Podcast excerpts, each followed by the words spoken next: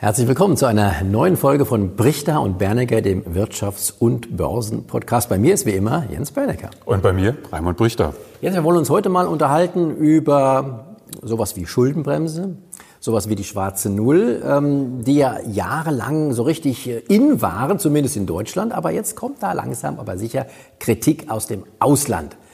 Was steckt dahinter?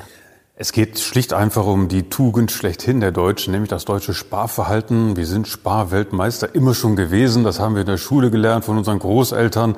Und das hat auch jahrelang funktioniert, solange es Zinsen gab auf dem Sparguthaben. Das ist nicht mehr der Fall.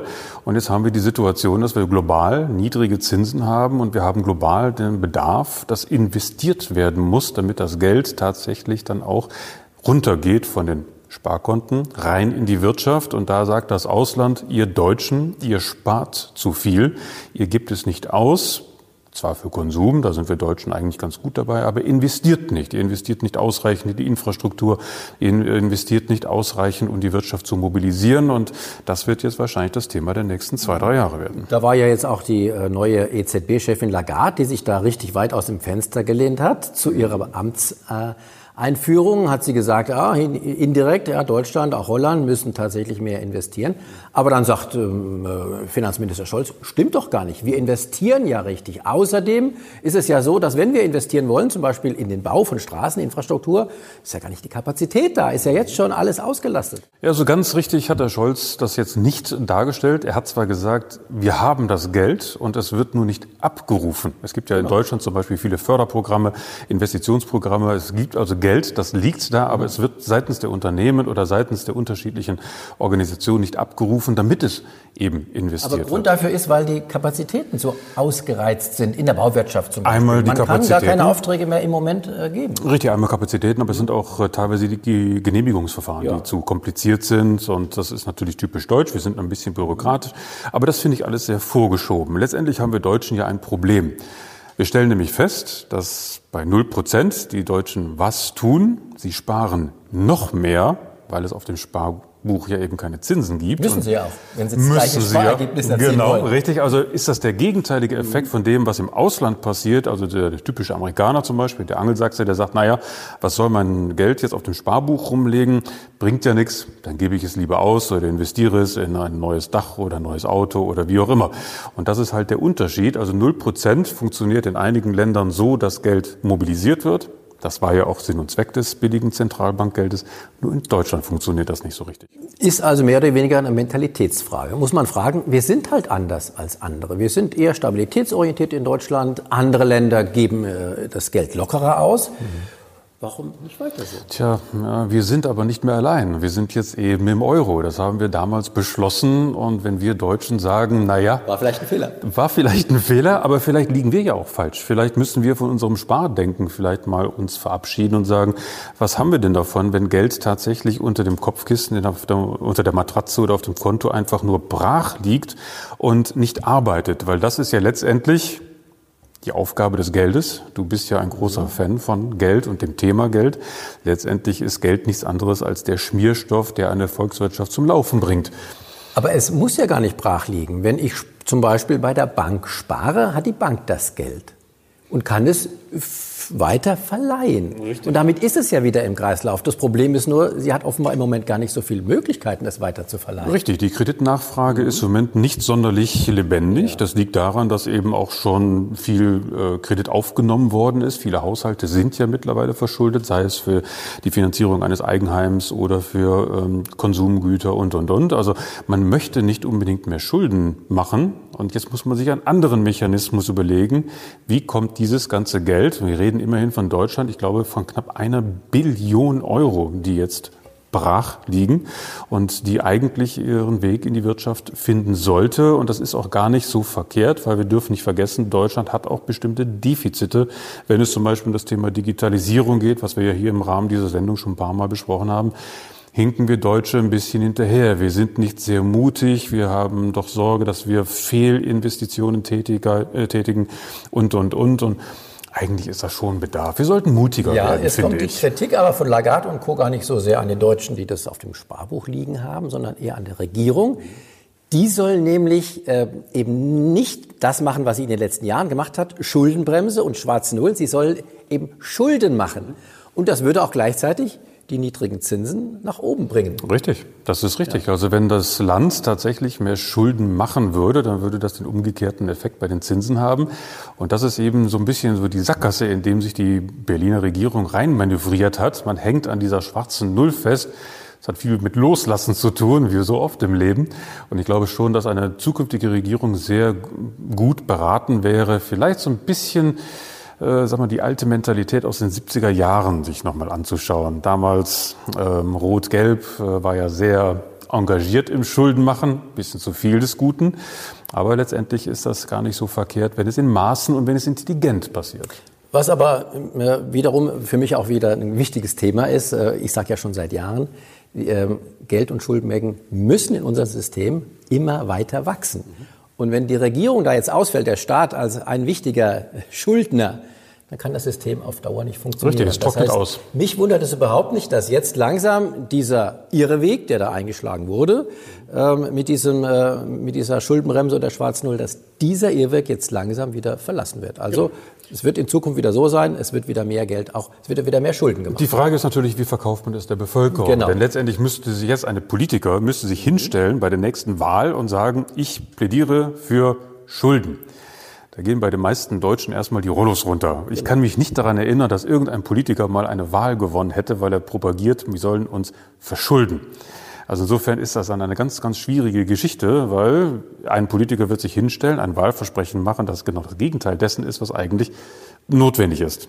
Und wie er dann hinterher die Quadratur des Kreises hinbekommt, da bin ich mal gespannt. Aber es gibt Möglichkeiten. Zum Beispiel kann man ja die Schulden jetzt ähm, etikettieren. Wir machen jetzt Schulden für den Klima, Klimaschutz. Mhm.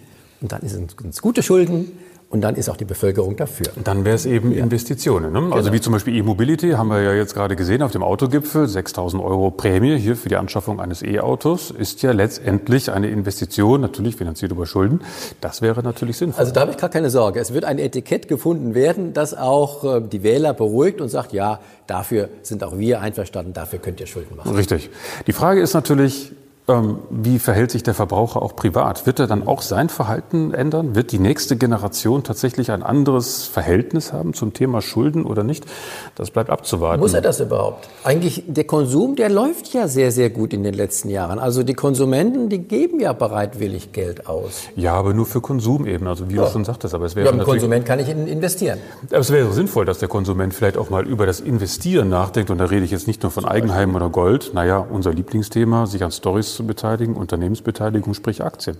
Ja, aber das ist ja dann was anderes. Also wenn ich das Geld für Aktien ausgebe, äh, hat es jemand anderes, aber damit ist das Geld nicht. Ja, schon, aber ich weg. würde ja von meinem Sparbuch sozusagen ja. das Geld runternehmen, wo es also rumliegt ja. und dann lieber in den Kapitalmarkt stecken. Gut, aber das dann, ist ja genau das, was nicht passiert. Aber dann bekommt es ja einer. Und was macht der mit dem Geld? Der kann das immer, der geht auf sein Sparbuch tun. Aber es ist ein Kreislauf. Es ja, ist zunächst einmal genau. ein Kreislauf und das ist natürlich etwas ganz anderes, als wenn es einfach nur da liegt. Aber wie gesagt, wenn die Banken auch nichts tun, dann ist das eine Sackgasse. Es das heißt ja immer, wir haben so viel Geldvermögen, die Deutschen, über haben 5, wir. 5 Billionen. Ja, wahnsinnig viel. Ähm, aber ich bin der Überzeugung, wir müssen so viel Geldvermögen haben. Es geht ja gar nicht weg, weil ich gerade gesagt habe, wenn ich das jetzt in Aktien investiere, ist es vielleicht kein Geldvermögen mehr nach strenger Auslegung, aber es ist trotzdem derjenige, der die Aktien verkauft, der hat es dann und der muss dann auch was damit anfangen. Das ja, Geld richtig. kommt nicht aus der Welt. Aber dann ist es im Umlauf. Ja. Das ist ja genau der springende Punkt. Da muss es immer wieder gedreht genau, werden. Richtig. Zum Beispiel ähm, am Aktienmarkt, wenn man Aktien kauft, verkauft und dann so ist es. Spiralen, wie eine Spirale gehen die Kurse nach oben. Genau, dann kommt die andere Diskussion, genau. dann haben wir eine Überbewertung der Aktienmärkte. Mhm. Also, aber das ist ja lebendig, das finde ich ja gut letztendlich, das ist ja das Auf und Ab und das finde ich immer noch besser als nichts tun oder darauf hoffen. Und ich glaube, das ist so ein bisschen so der Krux an der ganzen Geschichte. Es gibt immer noch sehr viele Deutsche, die hoffen, dass entweder über die Politik oder über die Zentralbank diese Nullzinsphase jetzt irgendwann ein Ende findet. Und ich glaube, da sind wir beide uns auch einig, das wird noch sehr, sehr lange dauern. Und die Frage ist, welcher Schaden, welcher volkswirtschaftliche Schaden entsteht dann bei der Bevölkerung, wenn man einfach nur wartet und nichts tut. Weil da vergehen dann die Jahre und Chancen fliegen davon und hinterher ärgert man sich, dass man es nicht wahrgenommen hat. Schade für die nächste Generation. Aus meiner Sicht ist auch ein wichtiges Problem, dass es einen Unterschied gibt zwischen dem guten privaten Verhalten und dem guten oder systembedingten Verhalten der Gesamtheit. Wir als Privatleute können wirklich sagen, es ist sinnvoll, auch durchaus sparsam zu sein und auch nicht zu viel Schulden zu machen. oder auch Schulden zu tilgen. Aber für die Gesamtheit, da Schulden ja nötig sind, um auch die Wirtschaft am Laufen zu halten, ist das eben nicht das Gute. Und deswegen muss der Staat eigentlich entgegen unserem äh, normalen Empfinden handeln. Aber das, das finde ich ganz interessant, dass du da, da hast du gerade was gesagt und ich glaube, da liegt irgendwo vielleicht auch so der kleine Knopf. Mhm. Sparsam zu sein ist völlig in Ordnung. Ja. Aber falsch zu sparen mhm. ist was ganz, ganz anderes. Und ich glaube, da liegt ein Missverständnis, auch in der Art und Weise, wie das gerne kommuniziert wird. Weil wenn wir den Leuten sagen, hört auf zu sparen und gebt das Geld lieber aus, heißt das ja nicht im Umkehrschluss, dass man nicht sparsam sein soll. Man kann ja immer noch sinnvoll sein Geld ausgeben. Zum Beispiel? naja, also es muss ja nicht immer sofort das neueste Handy alle zwei Jahre sein und es muss auch nicht immer irgendwie etwas sein, was uns kurzfristig Glücksgefühle beschert. Vieles äh, wird ja nur angeschafft, weil es einfach kurzfristig glücklich macht. Das sind ja nicht unbedingt sinnvolle Ausgaben. Aber wenn wir zum Beispiel, wie wir eben gesagt haben, E-Mobility nehmen und sagen, ja, ich kaufe jetzt ein Elektroauto, ähm, dann ist das sinnvoll, weil ich verschulde mich, ich gebe zwar Geld aus, aber ich tue ja was Gutes langfristig. Die Faktoren haben wir hier schon genannt. Also ich denke, wie man Geld ausgibt, da gibt es schon noch Unterschiede zwischen sinnvoll und sinnlos. Ja, zum Beispiel für was? Naja, also wir brauchen nicht alle ein, zwei Jahre neue Handys kaufen und viele Käufe, die wir tätigen, sind ja kurzfristiger emotionaler Natur. Das heißt, wir kaufen Dinge, die, die, uns kurzfristig glücklich machen. Das ist ja schön und gut, aber das ist nicht unbedingt sinnvoll. Sinnvoll ist es allerdings, wenn wir Dinge ausgeben, die entweder langlebiger sind und die auch einen guten Zweck haben. E-Mobility wird ja jetzt auch politisch geführt oder geführt, äh, unterstützt mit den 6.000 Euro Prämie. Und wenn ich mir jetzt ein E-Auto kaufe, dann gebe ich Geld aus, aber es ist sinnvoll im weitesten Sinne. Und ich glaube, an dem Punkt ist der Verbraucher gefragt, einfach mal zu hinterfragen, wo Geld tatsächlich wirklich ausgegeben werden soll, um kurzfristig Bedürfnis zu bedienen oder langfristig die Wirtschaft zu unterstützen. Das sind zwei verschiedene Dinge. Glaubst du tatsächlich, dass Verbraucher so agieren. Ich denke, die denken schon an ihr persönliches Vergnügen. Was macht mir jetzt am meisten Spaß? Wenn es Elektroautofahren ist, dann auch gerne ein Elektroauto. Ich glaube schon, dass es ein gewisses Umdenken gibt. Also diese ganze Nachhaltigkeitsdiskussion, die wir jetzt haben, ich glaube schon, dass das in der nachfolgenden Generation etwas bewirkt. Also ich stelle auch bei mir fest, dass ich mein Geld heute anders ausgebe als noch in den letzten zehn Jahren. Und ich denke auch, dass das in der nachfolgenden Generation der Fall sein wird. Also ich glaube schon, dass sich da etwas tut. Aber der Wunsch ist vielleicht auch Vater des Gedanken. Glaubst du denn, dass die Schuldenbremse, um wieder an den Anfang zurückzukommen, dass die irgendwann aufgegeben wird? Oder zunächst mal die schwarze Null, da ist ja ein Unterschied. Die Schuldenbremse, äh, sagen ja immer wieder die Politiker, sieht ja durchaus vor, auch ein bisschen Schulden zu machen, im begrenzten Rahmen. Es muss nicht die schwarze Null sein. Also die schwarze Null, die wird auf jeden Fall erstmal gestrichen werden. Mhm. Richtig, es ist ja kein Entweder-Oder, sondern sowohl als auch. Es wird dann irgendwann ein Kompromiss gefunden werden, womit wir Deutschen leben können und womit die Europäer leben können. Es muss sich nur etwas bewegen. So, und ich glaube, wenn wir die richtigen Zeichen setzen, dann ist das gut. Und das ist auch gut hier für den Kapitalmarkt, weil Genau. Liquidität dorthin fließt, wo es hinfließen soll, nämlich auch zu den Unternehmen, wenn Unternehmen Kapitalerhöhungen machen oder wenn neue Unternehmen an die Börse gehen, die Kapital brauchen, Start-up-Unternehmen und, und, und. Das sind ja Dinge, die in Deutschland immer noch etwas unterentwickelt sind. Schade eigentlich, weil es gibt ja genügend Ideen, es gibt genügend Chancen, aber sie werden eben nicht genutzt, weil das Geld nicht da ist. Super. Die Schuldenbremse hat vielleicht ausgedehnt, möglicherweise. Die schwarze Null auf jeden Fall. Das war's für heute. Tschüss, bis zum nächsten Mal. Tschüss.